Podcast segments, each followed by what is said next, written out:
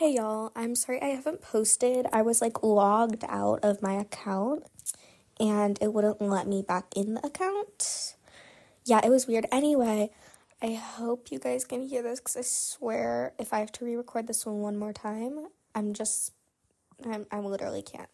Anyway, so those really annoying ads that jump scare the hell out of you, they're apparently disbanding that program on February 14th, Valentine's Day. Also my boyfriend's birthday. But other than that, um those really jump scaring ads, they they earn me money. I think that was pretty obvious. But like who doesn't want money? So anyway, um since that campaign is ending and since I don't want to torture you all with subscriptions cuz I know y'all are like in your teens and don't have money credit cards or anything like that. Um I won't torture you with subscriptions. That just seems like unnecessarily mean.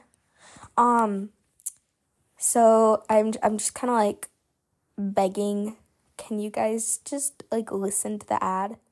You don't even have to listen all the way. You can just skip through until it's like a second before the end. Um, cause I'm not gonna like like I'm trying to save up for an iPad Pro. I'm not gonna like make up some shit about how I'm donating to an like a hospital or anything, cause um I'm not. I already okay. Don't get me wrong. I already did my B'nai Mitzvah project. It's a Jewish thing. Y'all can search it up. I'm too tired to explain it. Um, and I raised I raised almost a thousand dollars for a homeless shelter, for an LGBTQ homeless shelter, okay? I'm a good person. I'm telling you guys, I'm a good person.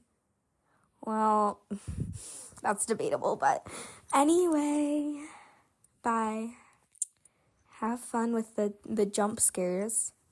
I swear, it's like so jump scary though. Like, do you want to start a podcast? That's me for real though.